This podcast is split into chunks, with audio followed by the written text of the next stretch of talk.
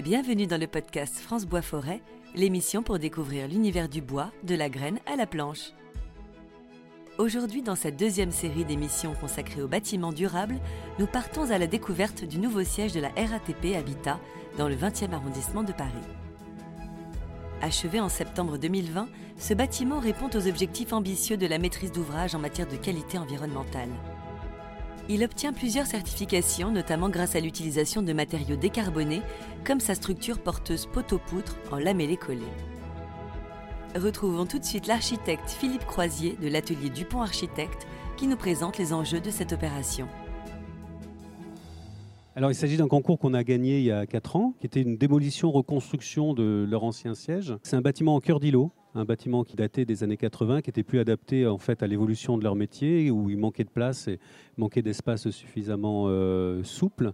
Et euh, la question qui nous a été posée, c'est comment on fait pour euh, démolir ce bâtiment tout en gardant le parking en sous-sol, puisque lui, il fonctionnait bien, et construire un nouveau siège qui permette à la fois de s'inscrire dans son époque et d'anticiper l'avenir, puisqu'il y avait une demande forte de RATP Habitat pour leur nouveau siège de changer leur manière de, travailler. Est-ce qu'il y avait également une demande, on va dire, au plan environnemental? Est-ce qu'ils étaient partis sur quelque chose de performant? Oui, bien sûr, il y avait toute une série de labels qu'il fallait obtenir dans le cadre du concours. C'est un bâtiment qui est euh, certifié BRIM euh, Very Good, qui est E2C1 et qui est conforme à la RT 2012, moins 20%, je crois. Donc euh, une exigence assez forte, on va dire. Hein. Il y a le plan climat à Paris également qui intervient pour, ce type de projet. Expliquez-nous bah, comment vous avez travaillé et comment le bois arrive dans la conception?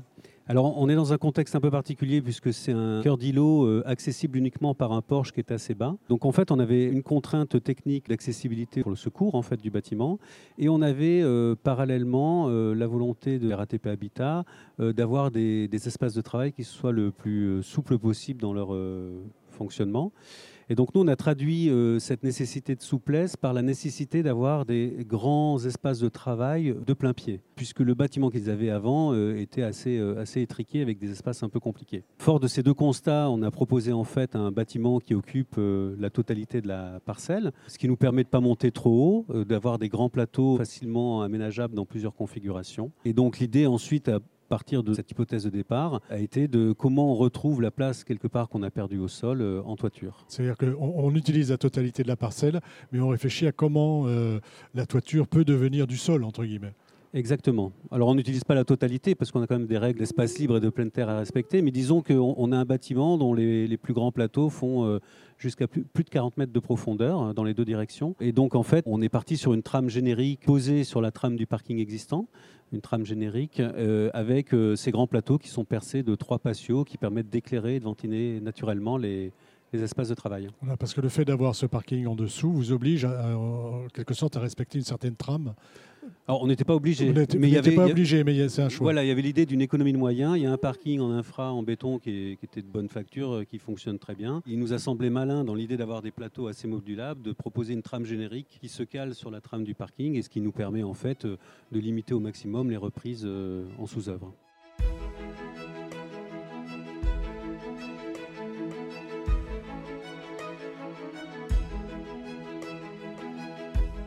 Sur les modes constructifs cette fois-ci La volonté de départ, c'était, euh, il y avait deux choses. On voulait d'abord être en filière sèche, parce qu'il y a un problème d'impact. C'est un chantier qui est en cœur d'îlot, avec pas mal de voisins autour. Et donc on s'est dit qu'il fallait que le chantier soit rapide et le moins brillant possible.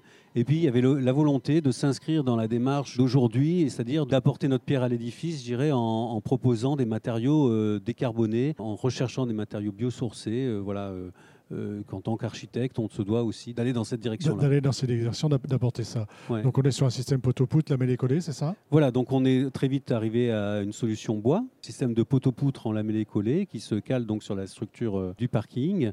Et puis on avait euh, dans un premier temps étudié des planchers bois, c'est-à-dire qu'on on avait déjà l'expérience du siège de Santé publique France où on avait pu réaliser des planchers en, en CLT avec une chape béton connectée. On était parti plutôt sur cette hypothèse-là pour ce projet-là.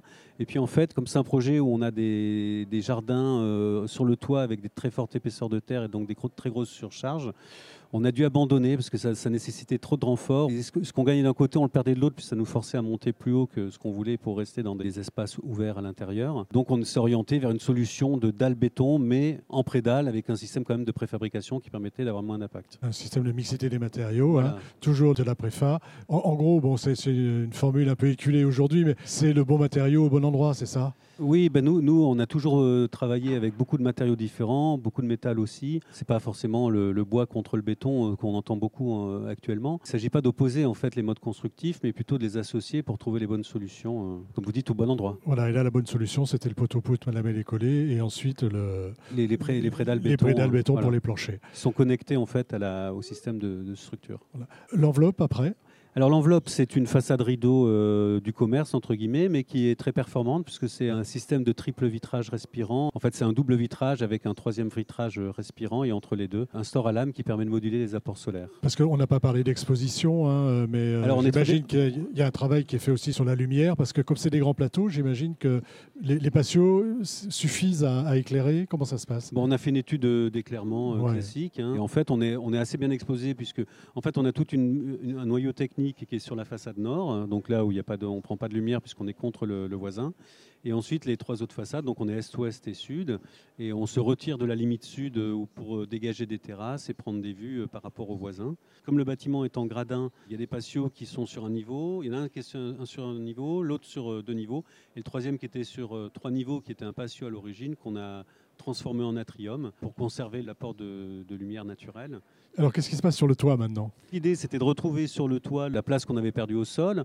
Euh, c'était l'idée aussi dans la manière d'accompagner la maîtrise d'ouvrage à changer sa manière de travailler, d'aborder le travail, de proposer aussi à l'extérieur des espaces qui puissent euh, servir bien sûr euh, à l'heure du déjeuner, à l'heure des, des différentes pauses, mais qui puissent aussi devenir des espaces de travail. Donc on leur a euh, installé des, petites serres sur le toit qui peuvent servir à l'intersaison pour faire un, coin abrité. L'idée c'est vraiment d'avoir un continuum comme ça entre l'intérieur et l'extérieur, mais aussi entre les niveaux. Tous les espaces sont très ouverts. Et on a fait comme ça une grande promenade qui monte sur le toit et qui arrive jusqu'à un, un jardin euh, où il y a euh, quasiment un mètre de terre sur le toit, où euh, on va avoir une association locale qui s'appelle Veni Verdi, qui va gérer en fait cette toiture en potager pour le quartier. Donc là, vous avez travaillé, on a compris, sur l'ensemble du bâtiment, hein, le dur, on va dire, et puis l'intérieur, avec les propositions de nouveaux aménagements. Comment c'est reçu, d'une manière générale, de bah, ces nouveaux aménagements aujourd'hui dans des entreprises qui sont quand même assez anciennes, qui ont des habitudes? Et puis, comment le bois est reçu également? Le bois est très bien reçu. Il y a un côté euh, chaleureux euh, qui est vraiment agréable. On a une adhésion qui est assez facile euh, des, gens qui travaillent. Sur la modification des espaces de travail, ça se passe plutôt très bien si c'est anticipé à l'avance. Et c'est ce qu'on a essayé de faire en fait avec la maîtrise d'ouvrage, puisqu'on a organisé des ateliers de travail avec les différentes équipes pour les accompagner dans ce changement. On a fait des ateliers de macro-zoning pour répartir les services, de micro-zoning pour définir dans chaque service les besoins spécifiques. Et puis on est allé comme ça jusqu'à l'agencement des espaces et le choix du mobilier. Et donc on a essayé d'avoir des ambiances euh, qui soient très euh, domestiques, chaleureuses. Donc euh, le bois, on l'a bien sûr beaucoup utilisé, même sur les parquets intérieurs.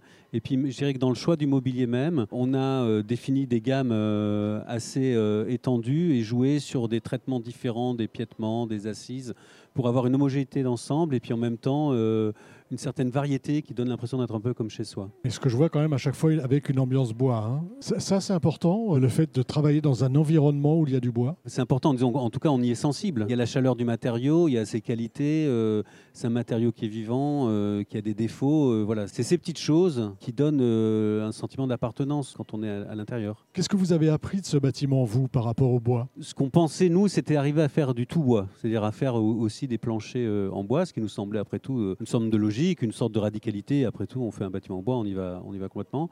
Et donc là, ce qu'on a appris, euh, voilà, c'est à s'adapter au contexte et trouver vraiment la, solution qui soit adaptée avec euh, des mixités de solutions constructives.